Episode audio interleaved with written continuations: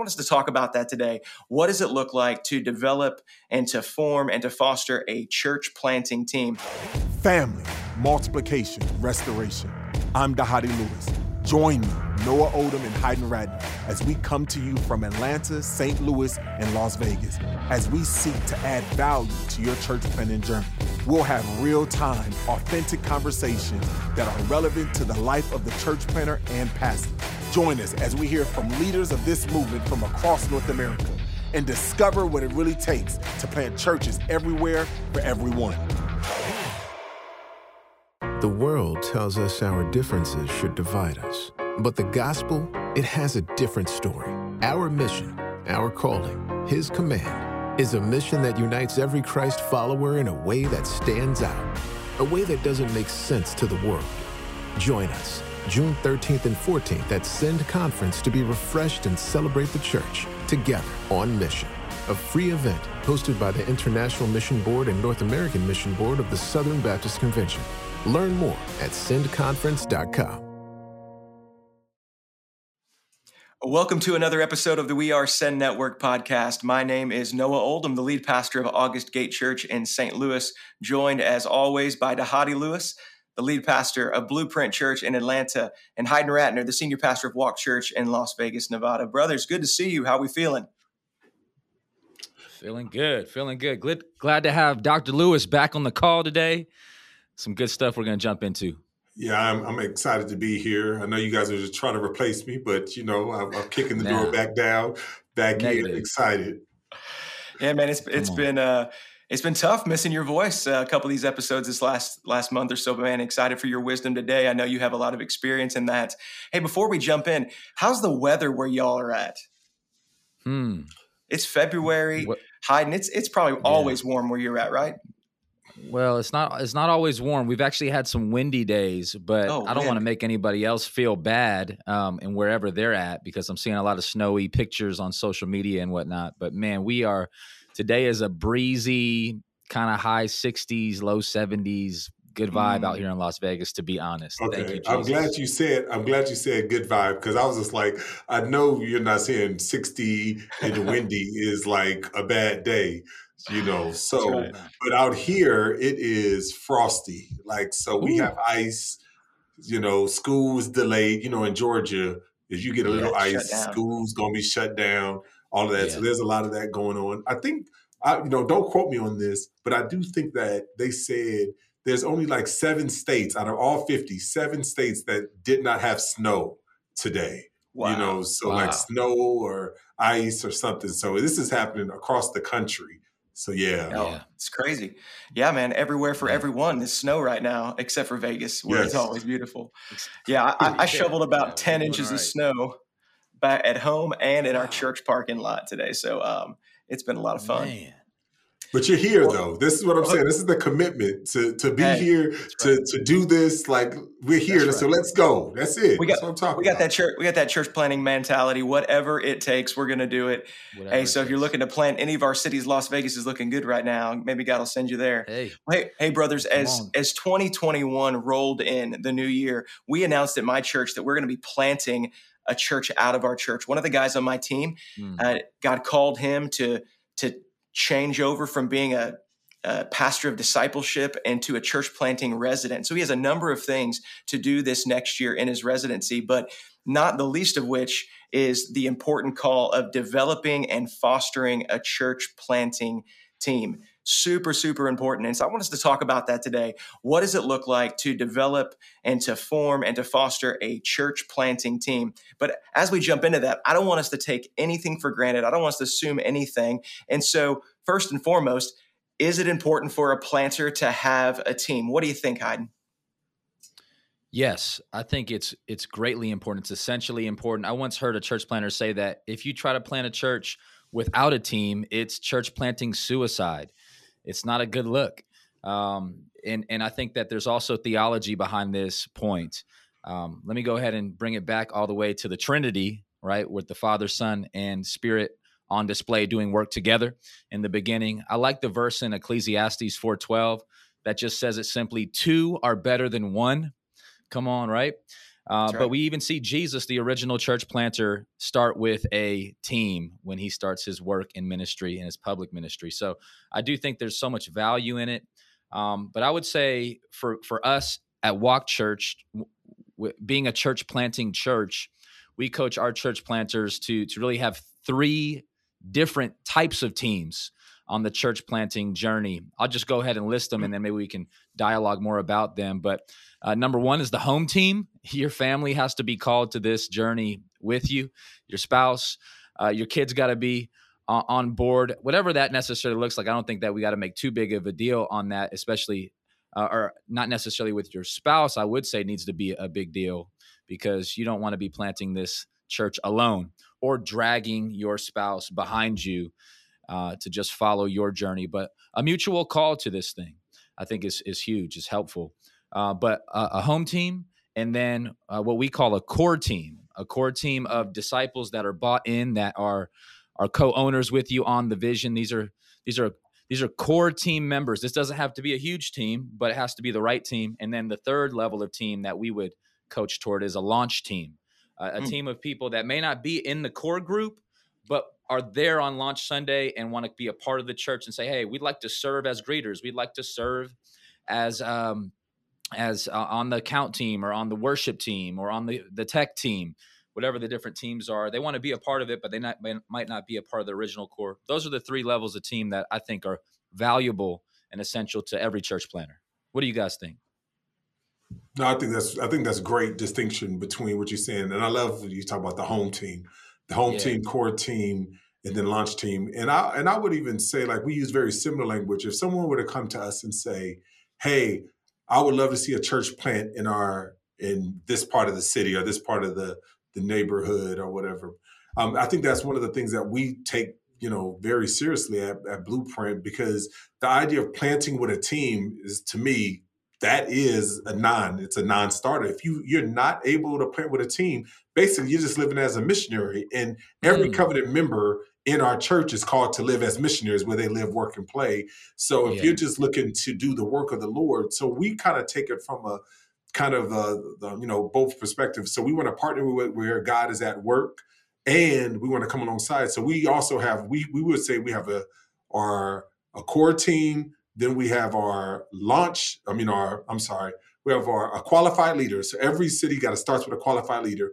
And we said that you got to meet the standard. You know, early on, we said you got to meet the standard of at least the deacon moving towards an elder. Like we won't even start if you're mm. not meeting the standard of a deacon right? That's good. And then we said we want that core team to be, or that that leader to multiply himself to be a core team. And that core team is a, a group of six to eight people, you know, that you have with a clear mission, right? Yeah. Like, this is what we're rallying around. So you got these yeah. six to eight with a clear mission.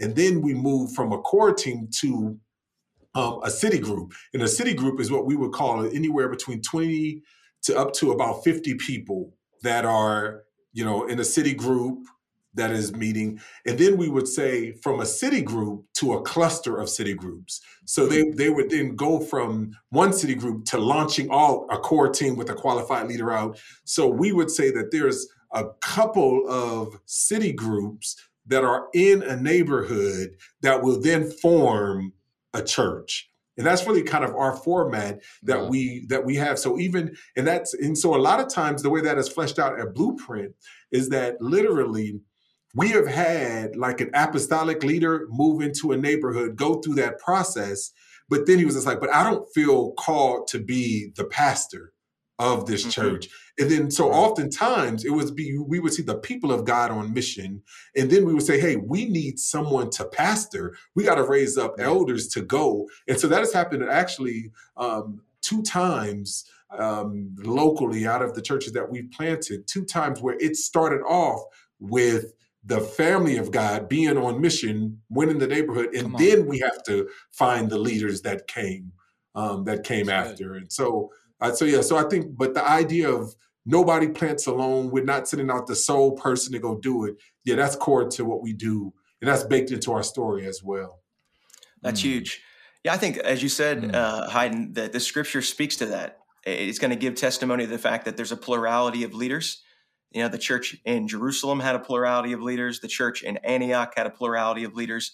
And I think that all of our churches would benefit from having a plurality of qualified leaders. It may take a qualified leader reproducing himself into a team of leaders, like we see Paul and Barnabas do there in Antioch by Acts right. 13. Uh, and so the next question then is what are we looking for in that team? It sounds like you call it a, a core team. Uh, Heiden Dhati, you might call it that qualified leader who's multiplied himself out before the city team is fully formed or by the time a city team or multiple city teams are formed. What are you, what does a planter need to look for in that core? Um, I look at Ephesians chapter four and I see that it, it looks mm. like Paul saying that God gives a varied number of gifts in order that the church can grow up into maturity by having this yeah. this diversity. So talk to that a little bit. What is a planter looking like? Who does he need to surround himself with as he develops his core team? Yeah, I think yeah. that the go go ahead, Dhati. No, no, I was just going to add on to what you were saying. I think very similar to us, you know, because in our process, when we think about our, you know, a qualified leader that's moving on, every one of our city groups, which you know you would know um, in this, but every one of our city groups has four key leaders, right? We have what we call you have the the leader that you know the husband and his wife that are the leader of the groups. And then we have basically our cares leader and they're kind of responsible for our shepherding. We have our kind of missional leader and they're responsible for the the missional dynamic. And then we have an equip leader and they're responsible for kind of the you know the other kind of growing people up the content and they're coming yeah. and working alongside. And so that's a way one, we get everybody, more people involved in there. And then there's those are the core in all of our city groups. But then they're also in that process, you have other like, you know, hospitality and so like different other different gifts. And so when as these people are growing, they're launching with these kind of already kind of that APEST gifting baked into our core. So when they launch, they already have people who have already experienced these kind of that APEST as you talked about giftings that's taken place in that core team. And it's not people who are learning a new skill because they've been training and discipling and using their gifts already in that way and on micro level all the way to the macro. I love it. Yep. Yep.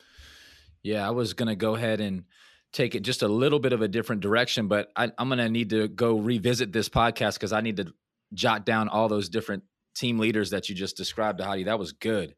Um, one thing that I was thinking in the, the question that you posed, Noah, is um, when it comes to shaping a team and core team, launch team, and home team's already shaped.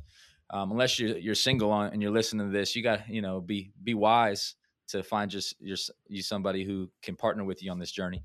Um, but I would just say, you know, I'm looking for people in the city that are here first, that um, in in many ways have a have a call, have a call to me and my leadership, and to my wife Nina and I. I have a call to our church plant and say, you know what, I really feel called to this church. I want to be a part of this church even before it's birthed and having Sunday meetings. But I feel called to this thing. Um, and and and and third, I feel called to this city. I feel called to this city. I feel like this is where God has placed me, and and I'm locked in. I say that because in our church planting journey, we've seen the people that haven't stayed the course with us. Mm-hmm. Um, were because we realized man, either one, you weren't called to us, or you weren't called to our city, or you weren't called to our church, and you just thought the idea of it was good. I really, I really believe that what a church plant doesn't need is the wrong people on the team. Yeah. And I th- I've found that if you have the wrong people on the team, that could actually hinder and derail the vision quicker than really anything else because church planting is so relational and you need relationships to to drive this thing and to reach other people. And I found that, you know, uh, toxic people attract toxic people. and uh, all of a sudden you could wind up having a, a church planting team of people that are causing wow. more work than actually the mission. And so um, I was going to also say that there's a, a, few different frames of thought here. And I think all of the thoughts could actually be helpful in their own way. A, a helpful book for me was the book Kingdom First by Jeff Christopherson, church planting goat in the Toronto area, right? But he says, hey, start with all lost people. Don't start with any believers.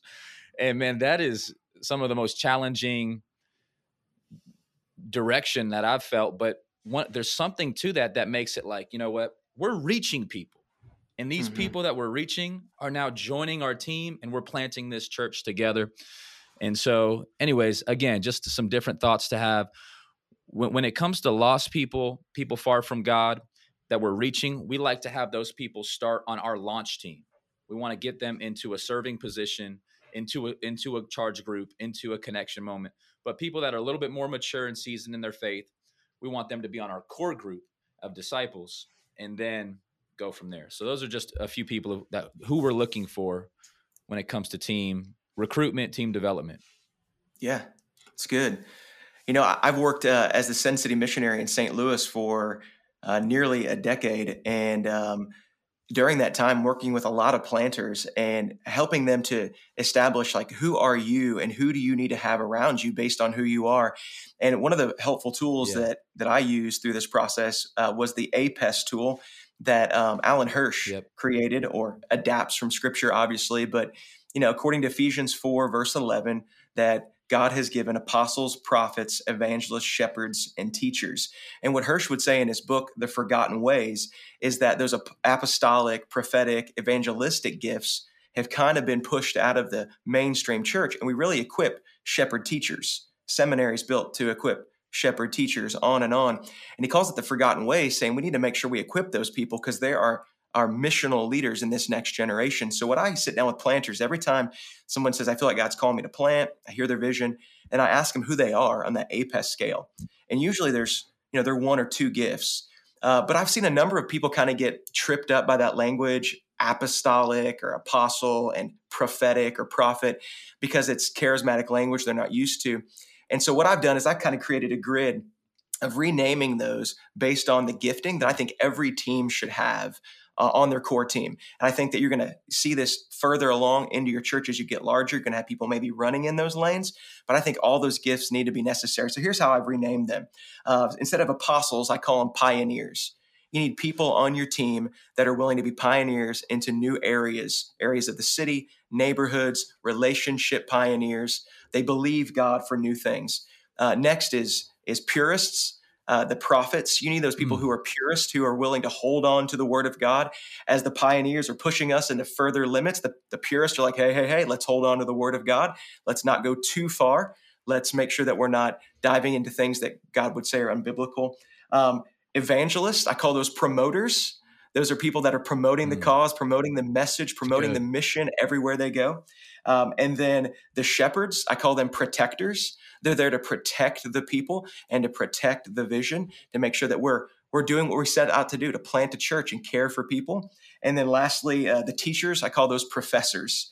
Those are people who love the Word of God and want to study the Word of God and want to create avenues for the Word of God. And so when you have pioneers, purists, promoters, protectors, and professors, I think the church is going to grow itself up in love and maturity.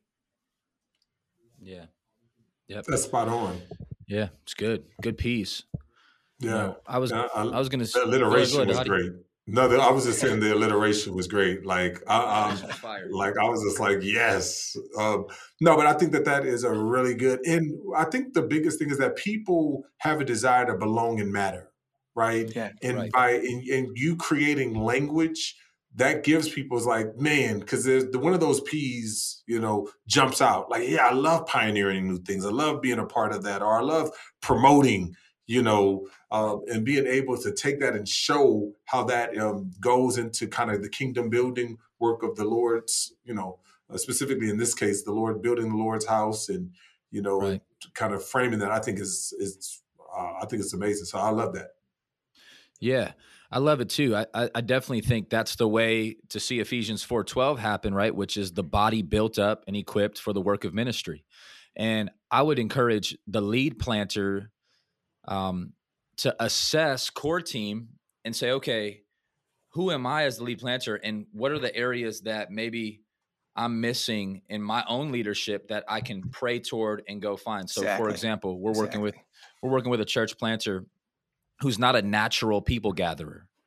It's just not his, his his he doesn't have the evangelistic bent like others may have when it comes to gifting and function.